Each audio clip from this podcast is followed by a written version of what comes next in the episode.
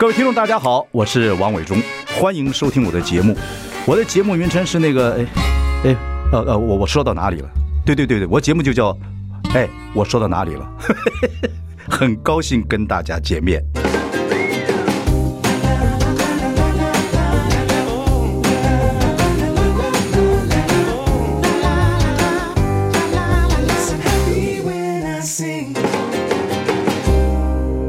大家好，我是王伟忠，欢迎收听。哎，我说到哪里了？今天邀请到的是公卫专家、前国健署署长邱淑媞啊，带来他的新书《台湾新冠疫苗的冲击与反思》。这本书我看了，但是这本书不易读，所以我请他来啊，我们沟通一下，也就由我的方法跟大家来呃，听众朋友来分享他这本书一些非常珍贵的一些经验。那跟我讲说他可能会很激动，我说没有关系，激动呢我们就喝水啊，然后把这个广播做的呃又有趣。又有内容啊！我说总是要听听别人的讲法啊。OK，等一下我们就来访问他。呃，相信他的激动会带给大家一些别的一些霹雳的想法。好，马上回来。I like 大家好，我是王伟忠。您现在收听的是哎，我说到哪里了？我们今天请到的是我们的工位专家、前国建署署长邱淑提啊，我们邱教授，教授您好。呃，伟忠哥好，大家好。对对对对，我刚还问你这个题字，我查了半天字典没有，你说有这个词？有在在康熙字典还有辞海，就是西施提提。对对，但但这个字它长得就是一边女字旁一边是不是的是？对对对，因为我是早产儿。生下来壮盛恐怖，那我父亲想怎么生一个女儿长这样？他为了让别人从名字就知道这是个女的。哦，真的 就叫媞。可是后来都长得蛮好啊，可能有效。我女儿也是，呃，我的那个不是女儿，我太太也是早产儿。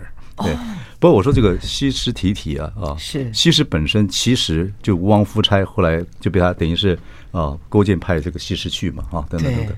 然后呢，西吴王夫差其实隐隐约约觉得西施是反间谍，可是挡不住，因为太漂亮，他抗拒不了的诱惑，抗拒不了，踩那个蝶郎跳舞就是非常漂亮，所以所以西施也是个流行病，所以你取这名字，老天爷是自有交代，命中要做某些事。西施提体啊，流行病的专家，您出这本书《台湾新冠疫情的冲击与反思》，是。我是真的看了。你看我的意思打折，我看了之后呢，我觉得这本书不是那么易读，嗯，啊，不是那么易读，因为您是专家，我觉得不是那么易读。但是我觉得每个家里其实应该有一本这样的书，是，因为我们都在经历这个事情，到底怎么回事？对，比如说这种病毒没有过，对，对不对？对，你说中国武汉开始发发现了之后，在您这本书上也写，就是应该是在一二零一九年十二月三十一日就通知 WTO 了，对。您觉得那时候情况是不是就开始有点紊乱？还是 WTO 那时候忽略了这是一个 pandemic，这个全世界会流行的？对，其实书里面有讲这个段。对，其实世界卫生组织的这个秘书长啊，他是啊做过啊伊索比亚的卫生部长跟外交部长。对。但是他是帮伊索比亚建立全民健保。嗯。那他误以为医疗体系可以解决一切问题。嗯。你说医疗体系就是等于是到医院去，是这样。就是说，呃，我们只要医疗很强的话，那我们就可以面对各种的考验、疾病等等等。大家不要以为只有他这样想哦，大家觉得台湾有没有这样想？嗯，台湾很多人也是这样想，就靠医疗体系就能解决。对，然后认为说要担心的是那一些医疗不强的地方。OK，啊，结果错了，就他错了，所以他认，所以他在他。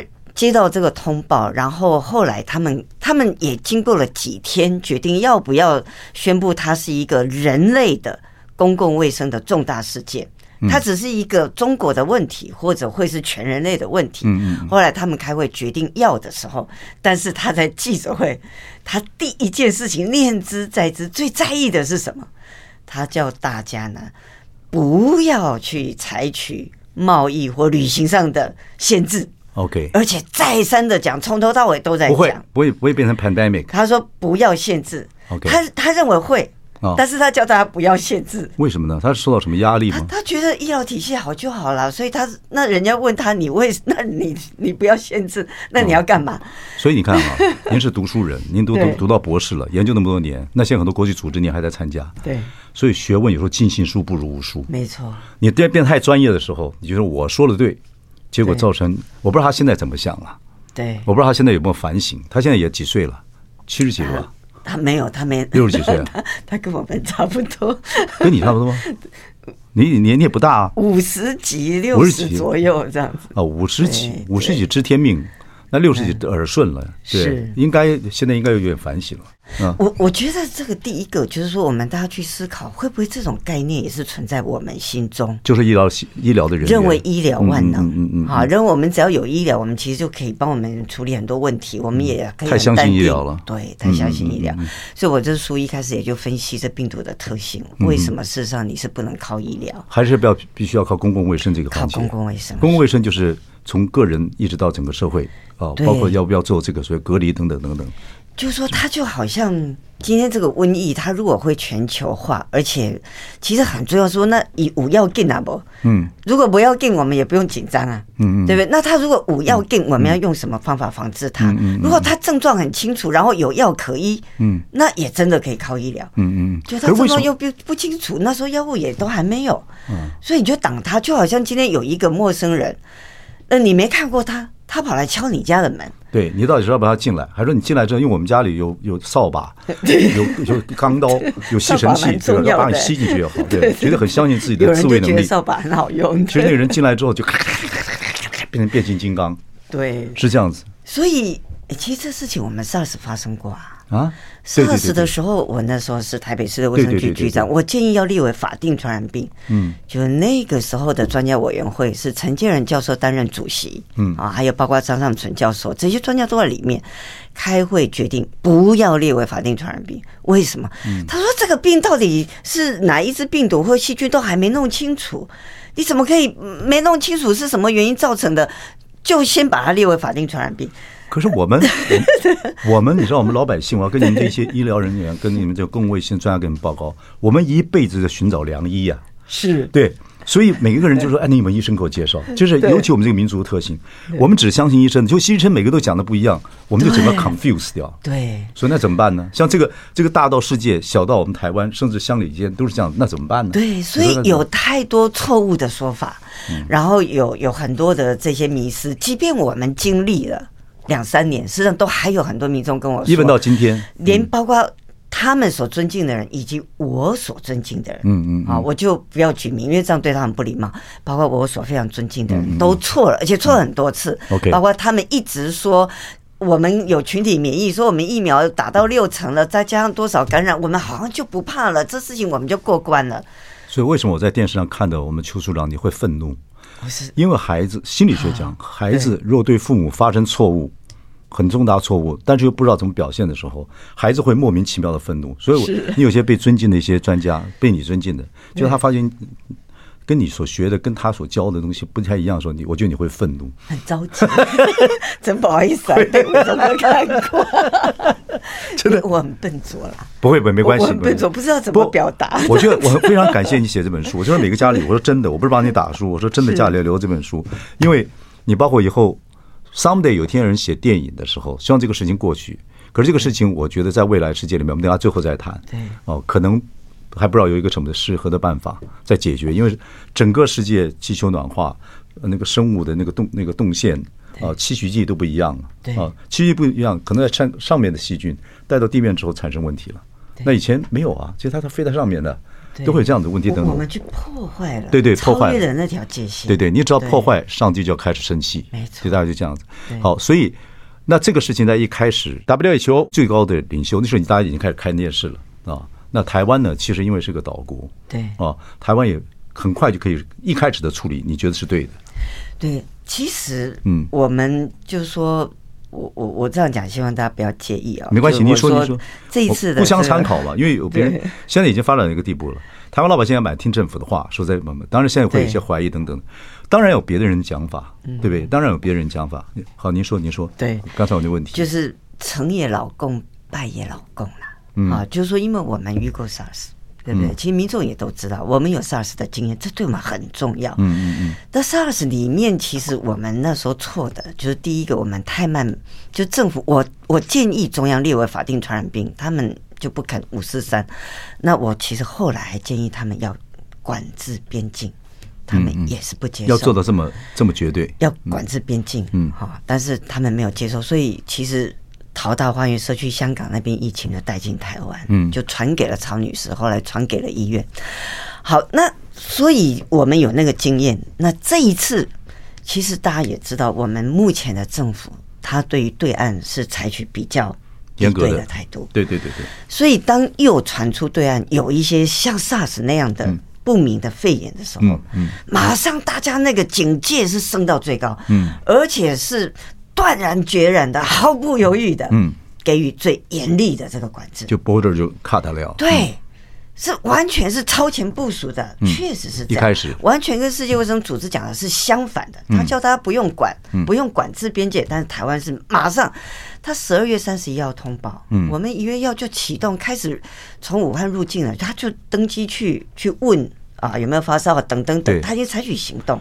我就是二六二零二零年一月二十六号从大陆回到台湾之后，就整个就 lock 住了，就没有再出去了，一直到一直到二呃去年。对，你看看，嗯、所以但是其实三月的时候，嗯，二月日本、韩国发生的时候，媒体已经二零二零年的时候，对，媒体已经在批评说，你为什么对日本、韩国就没有像对岸那样的提前就开始去做入境管制？为什么？后来到欧美就更是如此，他他不去扩大，嗯，所以我们就一直在高声疾呼说应该锁国，他已经全球化了，你必须锁国，我们慢了。结果他那时候还不肯，结果一天进来十几个的时候，地方政府也怕了，基隆啊、桃园啊、高雄也都紧张了，嗯，然后才最后他们听了大家的话，嗯，就也对全球启动锁国，三月十八号接受这个建议。二零二零年三月十八号，所以事实上你去看他的那个态度，而且他在立法院的确就讲，过这书里面都把这些客观的科学数据跟报道。包括他们在媒体、在立法院录影带都可以查的写下来，他们的确是说，苏贞昌说希望在不锁国的情况下兼顾防疫，嗯，希望能够兼顾经济的情况来做防疫，嗯，他那时候的确是不想去这么做，嗯，所以如果这个疫情一开始不是在对岸，嗯，而是在美国啊、英国啊或日本，完了，各位觉得我们会守得住吗？对不对？那时候他们是不肯的，嗯嗯嗯嗯，因为是中国发生的，所以对，所以他毫毫无悬念呐，哦哦哦哦哦，马上就是速速度很快，OK OK，那就保住了。结果后来也锁国了之后，我们两百多天连续加零啊，对对对，好，因为这本书的第二部分就讲到说，本来台湾一开始是有荣誉的啊，对，做的很好，后来就开始破口，然后泛滥，一直到现在。我们等下再请我们的邱处长啊，再给我们来。呃，这个所谓分析一下，好，马上回来。我是王伟忠，您现在收听是哎，我说到哪里了？我们现在请到的是我们公卫专家，我们邱淑提，呃，我们邱教授，前国建署署长。今天我们就来介绍这本书《台湾新冠疫情的冲击与反思》。那我说这本书呢，里面有很多专业的东西，但是我们呃用比较呃口述的方法啊介绍这本书。我倒是认为每个人都应该把这本书给好好的留住，因为这本书真的是我觉得写写的非常仔细。对我来讲，如果有一天我们公司或别人的公司要把 COVID-19 当做一个话题，当做一个影集来拍摄或怎么样的话，我觉得都是很好的记录和等等等。我们刚才讲到前面，为什么 WHO 开始的时候没有下这个所谓的很严格的措施啊？然后一直讲到到台湾，台湾那时候还还好，就是在二零二零年。呃，因为呃，武汉发生状况之后，马上就对中国啊，就对岸就产生了一个隔离。对。可是对世界，从日本、韩国或美国就没有做这样的政策。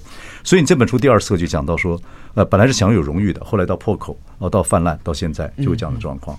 那我我觉得可以仔细去看书。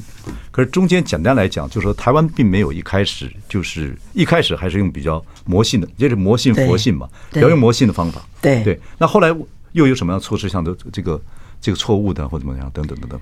对，但是就是说，呃，一方面其实我刚才也提到 SARS，您不需要娓娓道来，您该激动就激动。好，没事。刚才书上讲说，我一上节目就容易激动，又很着急。对对对，没关系，没关系。心急如焚，因为我知道会发生什么惨剧。了解，了解。然后就大声疾呼啊！但是啊，就是。没关系。昏睡的人叫不醒，我，就很着急。先知在家 家乡都是不受欢迎的，没错，一语道破我的处境。对对，好，一开始我们是用魔性的，当然后来又发生了很多问题。那其实我们听众朋友都知道，不管说是口罩问题啊，然后疫苗的问题，到后来都知道的问题，排队排到人都死掉。然后看着老老百姓上跑的、摔跤的，要为那个打那个残疾等等等等，我们都经历过啊，所以。这个经历其实我们现在还在发发生。那后来台湾的演变，您觉得是怎么样？在政府方面有什么地方做的不周到的，说让整个东西变得这样 confusion，大家会对您说，嗯、大家大家一直在想到底为什么会这样？你本来不是做对了嘛，对不对？那我这样讲，又有人觉得我不礼貌。我说，因为他不知道他是怎么做对的。不知道自己是怎么做，他不知道他怎么做对，他也不知道魔系跟佛系差别在哪里。所以你看，我们四月一号新台湾模式，那个是一个超佛系，也就是别人做佛系，那个叫 mitigation，其实你还是要设法把流行曲线压平的。嗯，就我们不是完全放给他冲。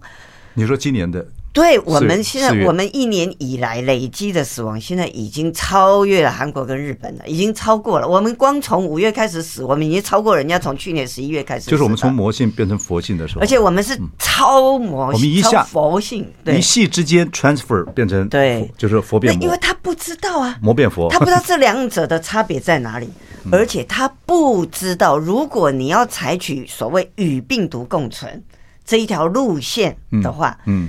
你会发生什么问题？你要准备什么东西？可是这么多专家学者在卫福部啊，在这个整个的，还有很多其他旁边周周边的一些，会不知道吗？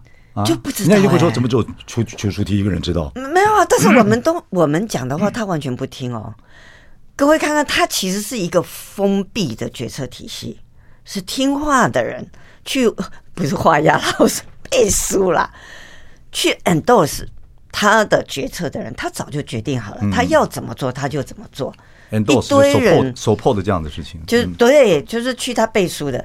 这一堆人都是跟他在一起，互相拥抱权力，然后去支持他，不论他怎么做怎么错，通通大家也不必用脑袋，反正他讲的都对就好了，那你就可以生荣华富贵啊。所以他的决策是很封闭，而且我刚刚讲这个其实非常重要。上次跟这次在背后真正主导决策的是同样的人，是陈建仁教授啊，张尚存教授，张尚存教授。其实是一个临床的医疗的人，他事实上并没有真正受过公共卫生的训练。哇，邱叔啊，你，这个你这是这样真不礼貌，是不是？但事实是如此啊。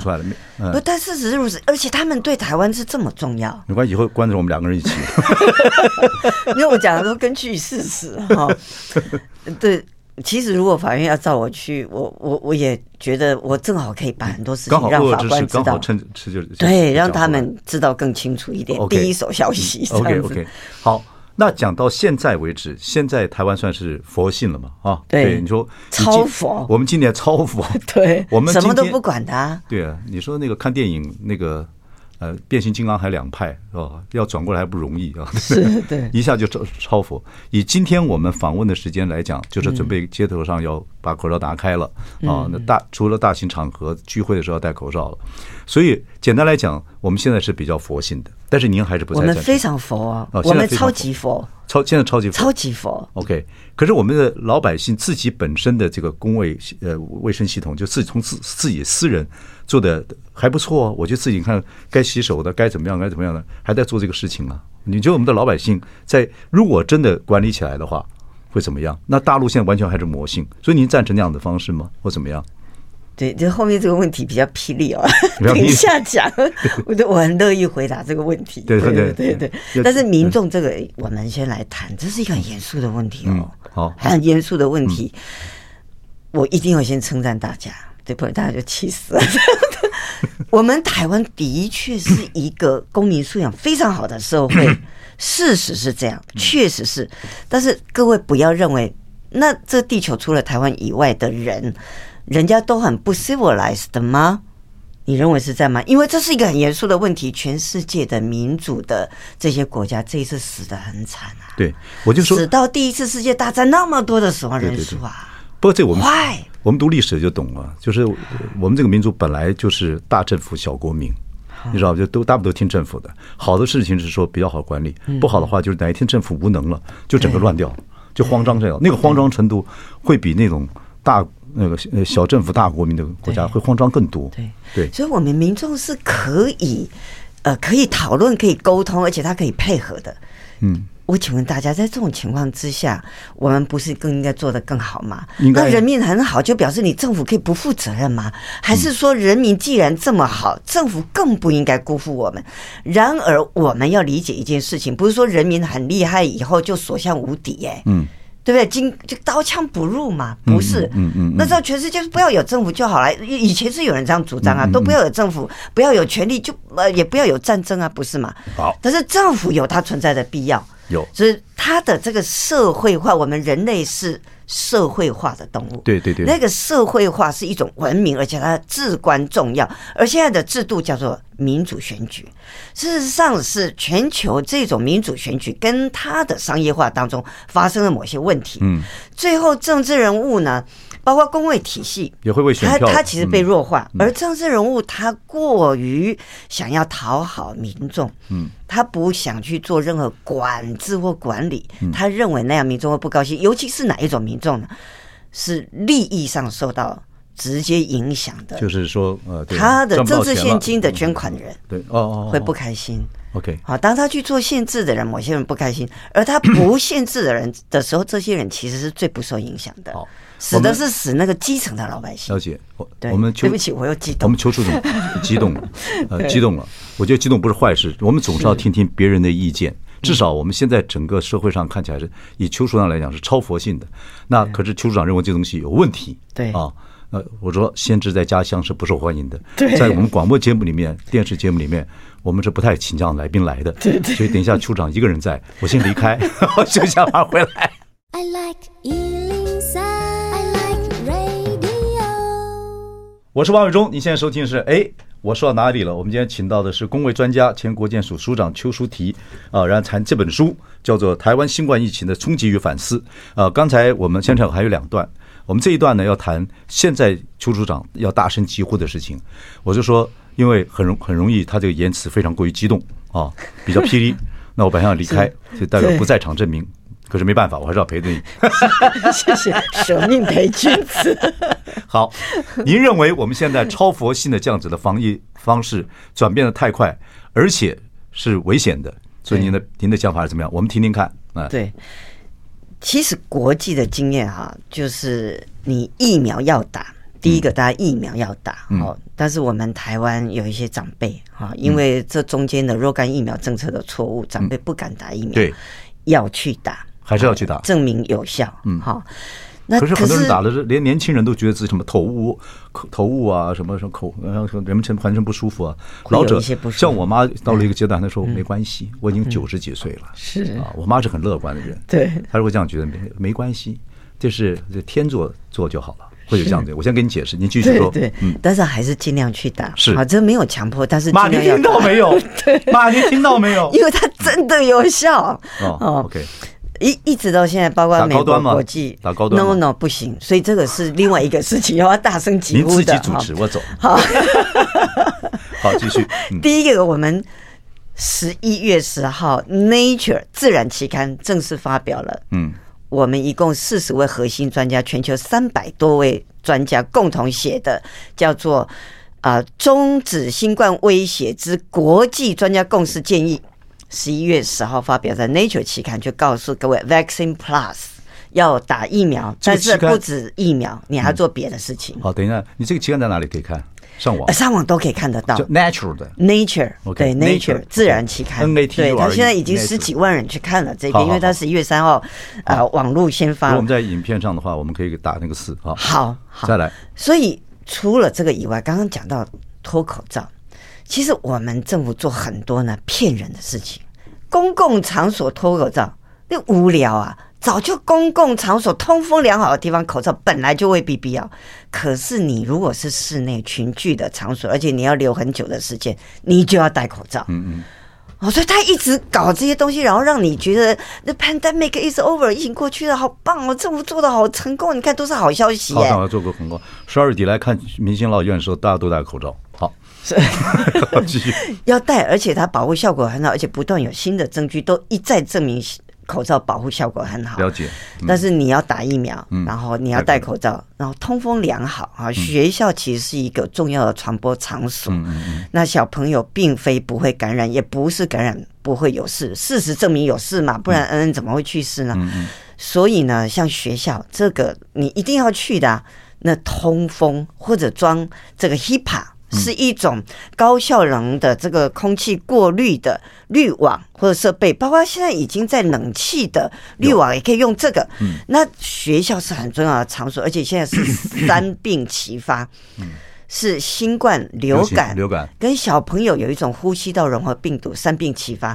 完全一样的传播途径，嗯，所以当我们用的 Vaccine Plus 疫苗之外的这些防护的措施，戴口罩啊啊，空气流通啊，再加上呃，你多洗手，我们也不反对。你知道这什么意思吗？就是说，其实他们啊，这些病是那个空气流通跟口罩是最重要。OK，我们以为洗手然后到处喷口气，好像喷酒精，好像在做法一样，你知道吗？嗯，对，知道那个都是。其次的，你最重要是空气流通，还有你空气的保护，包括你装那个滤网哈。所以，我们学校现在还有一些公共场所，他们并不知道人家国际的科技，其实那没有很贵也不难，但就你知不知道嘛？你有没有用科学来决策嘛？应该讲戴口罩，现在政府还是要求大家在工厂戴手口罩啊，没错啊。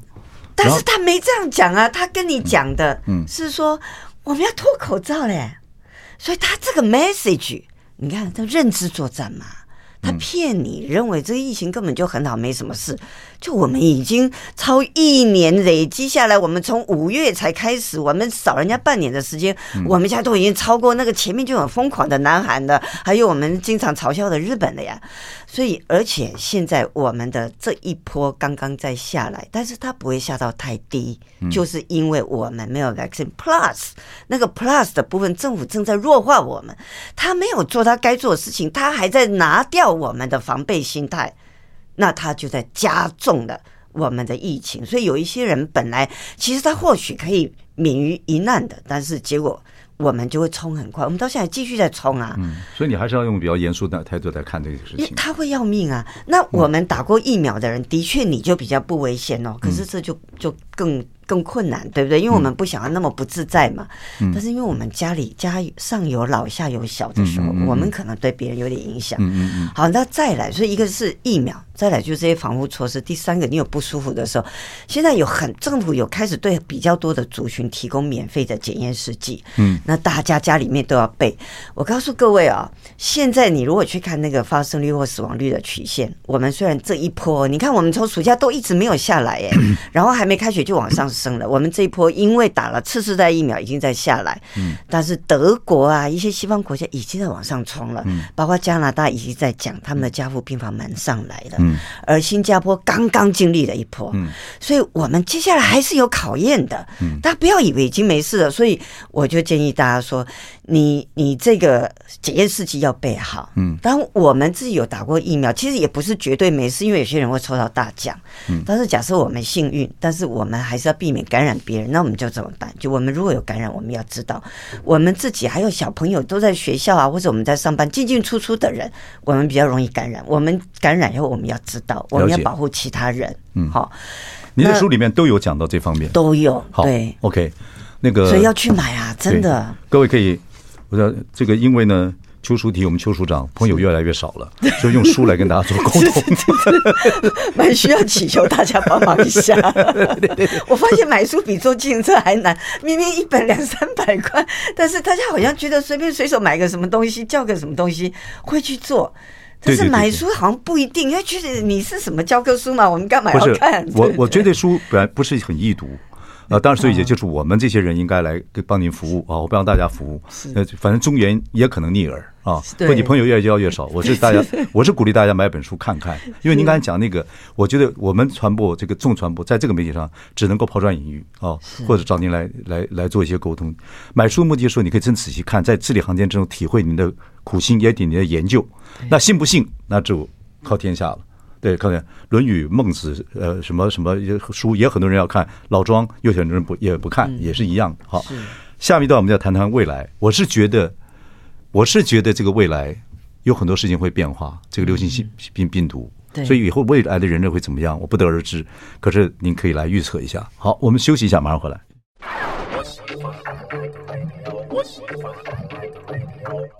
我是王伟忠，您现在收听是哎，我说到哪里了？我们今天请到的是公卫专家、前国健署署长邱淑媞啊，我们在谈这本书《台湾新冠疫苗的冲击与反思》啊。我们这个邱淑媞啊，我们呃，我们这个邱教授呢，朋友越来越少啊。他他说我就是太激动跟危言耸听。我说你不是危言啊，因为你出了书，一个人对自己的文字是啊，对自己负责才会写书，这一点我觉得是很棒的。书不是很易读，所以我们透过媒体跟大家介绍。可是我是认为大家应该要看一看。我是我是学文的哈，我也喜欢做表演的。我表那么，但是我是爱看书的人，我就仔细看。然后我们今天不能够全部讲讲，但是也讲了很多。最后一段，我想我我的怀疑是，我觉得这个 pandemic 这个事情，这不是 epidemic，不是区域性的 pandemic，泛世界的。对，我觉得未来的人可能没有办法避免，因为整个生态的变化。啊，人类的越来越多，粮食开始短缺，贫富开始悬殊啊！有些人已经要上火星了，有些人还在地球最贫穷的地方，等等等等，这问题是会越来越严重。对，那呃，当然我们节目不能给大家多太多的悲观啊，那大家人还是要活下去。对，所以你认为我们应该有什么样的一个态度来面对未来这些流行疾病等等等等。对，像这一次一开始，在二零一二零一九，在二零一九年是对十二月三十一号，这个 WHO 已经知道这样的事情了。对，可是有点掉以轻心。对啊，那台湾现在马上从这个四月开始从魔性变成佛性啊，您觉得说是太快了？对，很多事情大家还是要非常谨慎，要非常小心。然后再讲一下，就是中国大陆现在还是用比较魔性的方法。很多人觉得说，哎，看你看中国大陆这样，这题还没讲，这样对对对 对对，再来一次，再害你一次。